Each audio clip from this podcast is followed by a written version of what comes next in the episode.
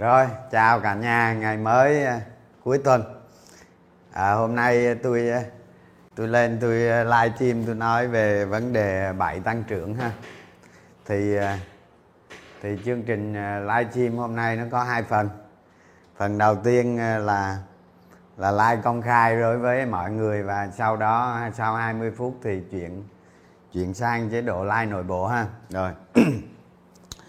Anh em mà ở trong group nội bộ á, chuẩn bị câu hỏi trước đi ha. Rồi. Bây giờ cái gì đây?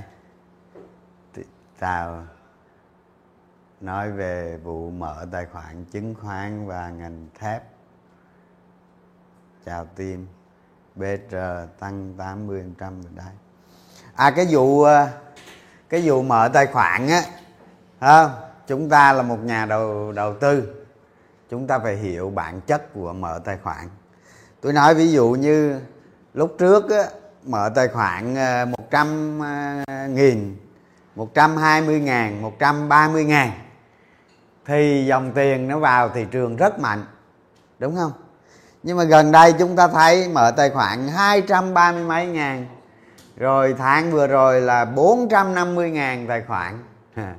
Chúng ta thấy có một cái sự phi lý nó ở đây, trong khi dòng tiền là không tăng đó. Ở đây nó có một câu hỏi mà chúng ta cần phải trả lời một cách chính xác. Thế các bạn tư duy về đầu tư cổ phiếu, các bạn phải nắm rõ được nhiều cái thông tin thì chúng ta sẽ nắm được cái việc chính xác đó. Tôi nói ví dụ bây giờ tài khoản nó mở ảo như vậy đó, thì nó sinh ra cái sự kỳ vọng ở một số nhà đầu tư, nhưng nó vẫn bình thường với một số nhà đầu tư còn lại. Như vậy cái cách suy nghĩ, cách tư duy của chúng ta làm sao cho đúng. Thì bây giờ tôi nói vấn đề thứ nhất, đó là nhà đầu tư mới người ta vào thị trường chứng khoán, ban đầu người ta có một tài khoản thôi.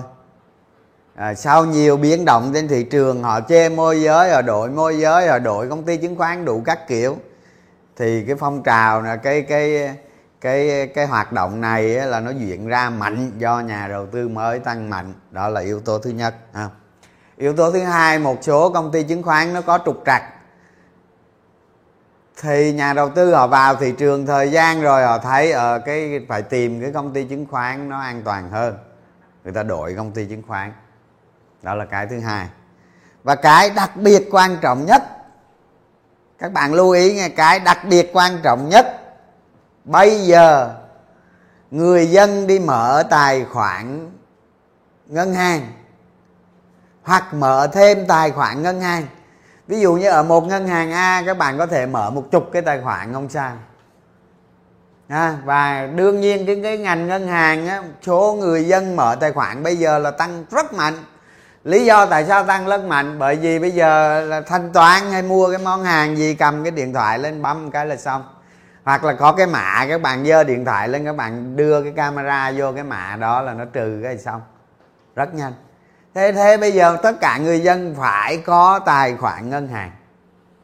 Nhưng đặc biệt ở đây có một cái sự thay đổi đặc biệt, đó là khi bạn mở tài khoản ngân hàng thì automatic mở tài khoản chứng khoán.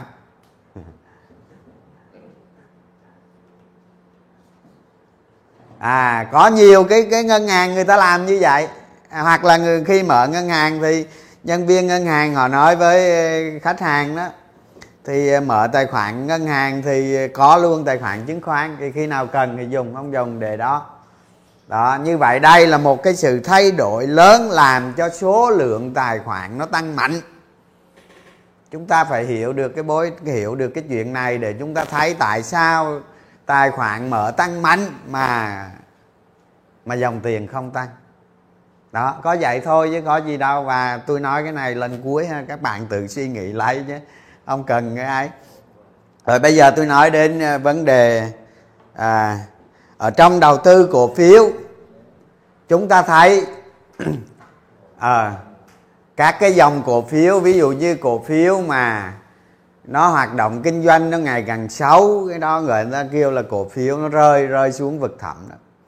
Rồi có cái dòng cổ phiếu gọi là cổ phiếu đầu tư giá trị và cổ phiếu tăng trưởng. Thì khi các bạn đầu tư cổ phiếu, các bạn nhìn vào những cái nhóm cổ phiếu như thế này.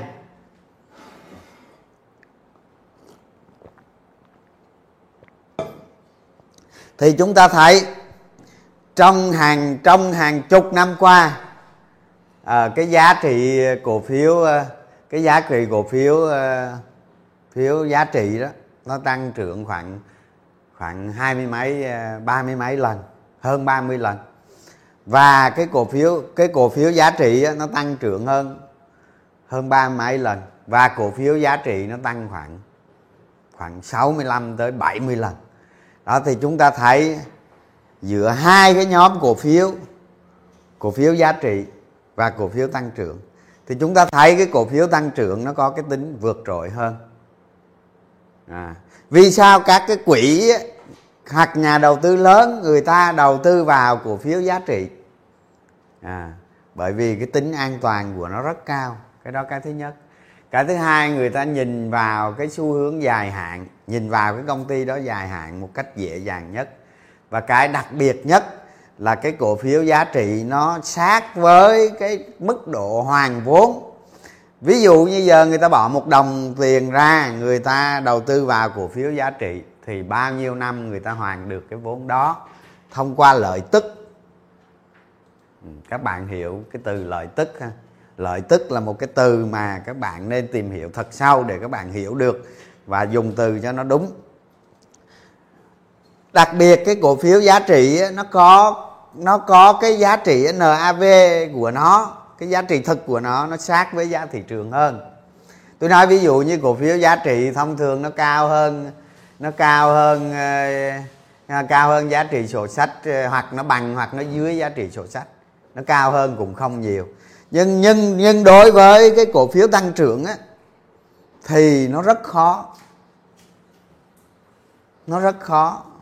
Thì khi chúng ta xác định những cổ phiếu tăng trưởng á, thì những cái cổ phiếu này nè, cái thị giá của nó cao hơn cái NAV rất nhiều.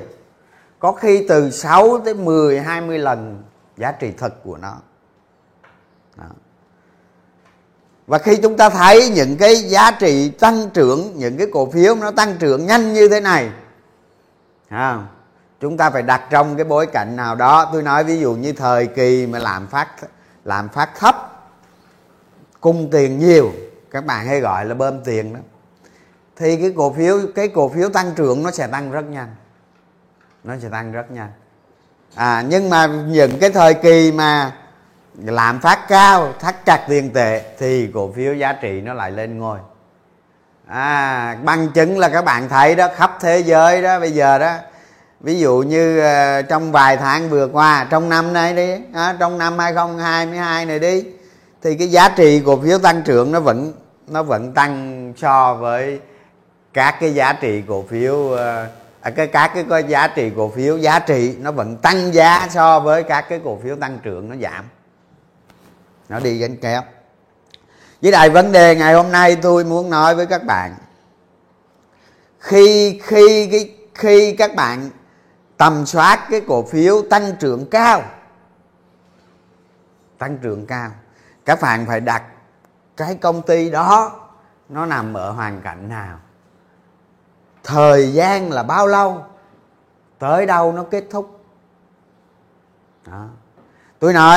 Tôi nói các bạn hiểu này, ví dụ như giờ tôi lấy ví dụ cái ngành ô tô Việt Nam thôi. Chúng ta có trên 1.000 người dân, 1.000 người dân Việt Nam. Tôi không biết chia ra bao nhiêu, bây giờ tôi lấy ví dụ như bây giờ dân số chúng ta là 100 triệu người đi. Thì cái số ô tô của chúng ta mới có 4,6 triệu chiếc thôi. Ví dụ vậy. Nó chiếm 5%, tức là 1.000 thì có khoảng chưa tới 500. 1.000 người dân thì chưa tới 500 chiếc. Trong khi chúng ta nhìn ví dụ như Nhật Bản đi là 560 chiếc trên 1.000 dân. Hàn Quốc đi 480 chiếc, 470 chiếc trên 1.000 dân.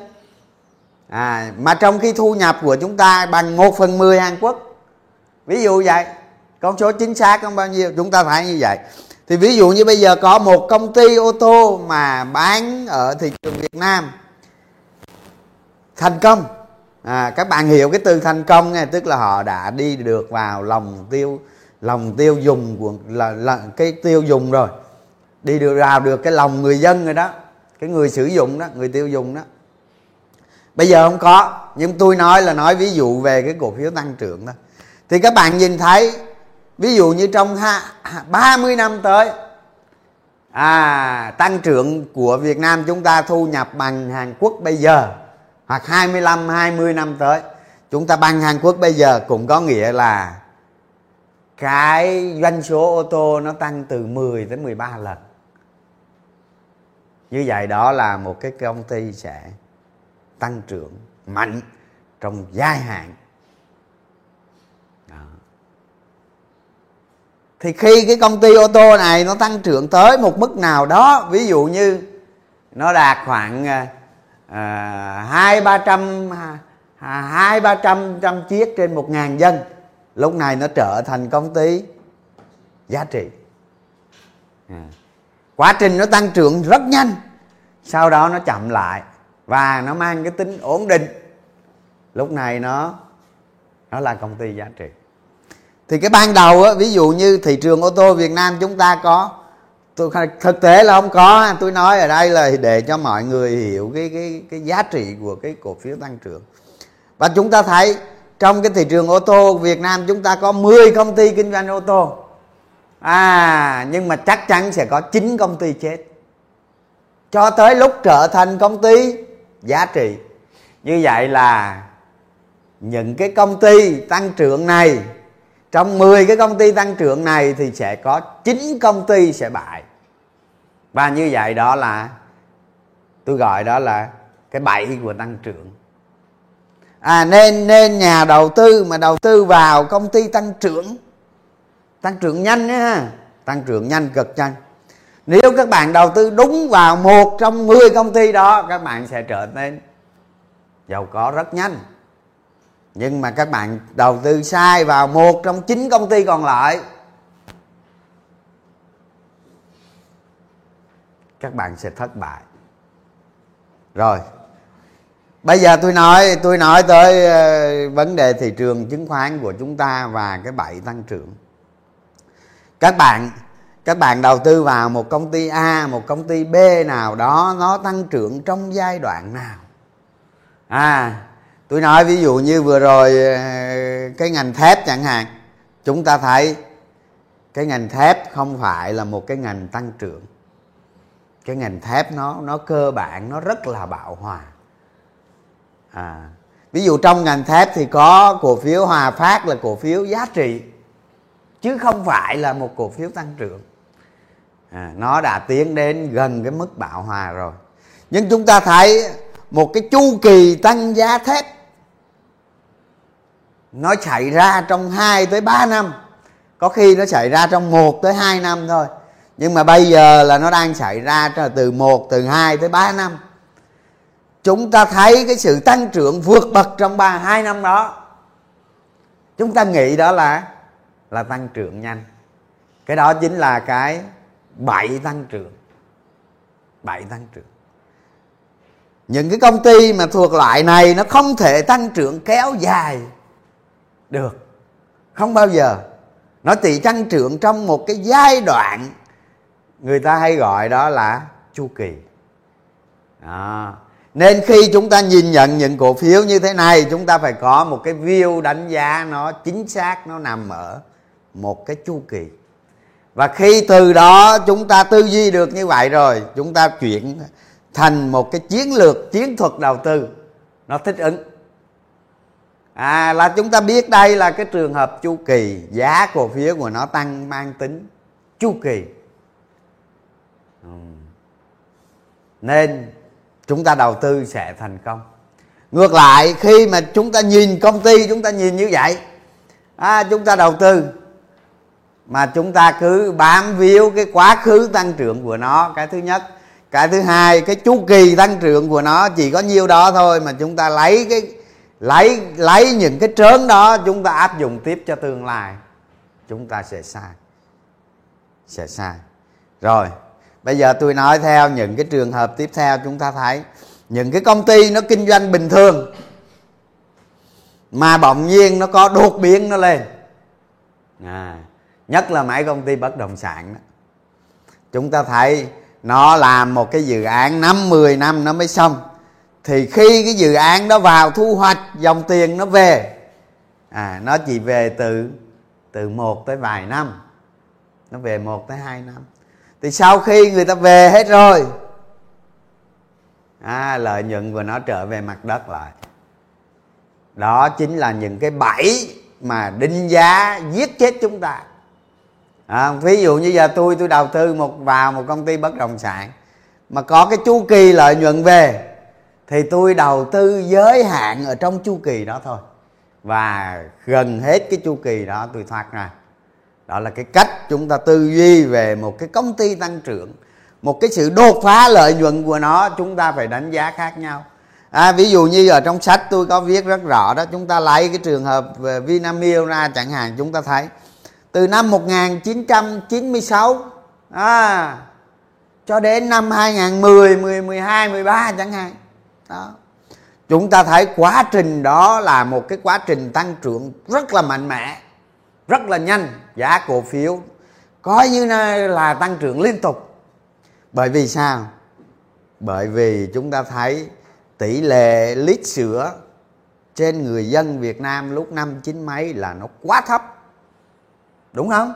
Và chúng ta so sánh với một cái nước trung bình, chúng ta thấy rằng cái độ tăng trưởng đó nó phải tăng trưởng đến vài chục lần nữa. Nên như thế một công ty dẫn đầu như Vinamilk chắc chắn sẽ tăng trưởng. Và khi chúng ta đầu tư giá trị, chúng ta đầu tư theo chiết khấu dòng tiền, chúng ta đầu tư vào những công ty như thế này, chúng ta sẽ thành công. Và tôi nói cái trường hợp Vinamilk ngày xưa nó cũng giống như ô tô bây giờ. Nhưng rất tiếc là thị trường ô tô Việt Nam chúng ta không có công ty nào hết. Đó, nên chúng ta nói ví dụ thôi. Đó, rồi bây giờ tôi nói đến một cái viễn cảnh tăng trưởng thứ ba, đó là cái bẫy tăng trưởng. Thì chúng ta thấy trong một cái chu kỳ thị trường nóng, thị trường sốt, chúng ta thấy sẽ có rất nhiều công ty bỗng nhiên lợi nhuận tăng rất nhanh.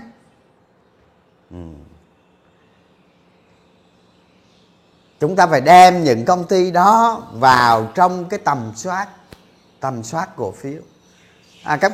Các bạn mua sách về, các bạn lật ra cái phần tầm soát cổ phiếu đó, các bạn lấy công ty đó ra, các bạn áp dụng theo những cái tiêu chí đó, các bạn cẩn thận, các bạn đánh giá.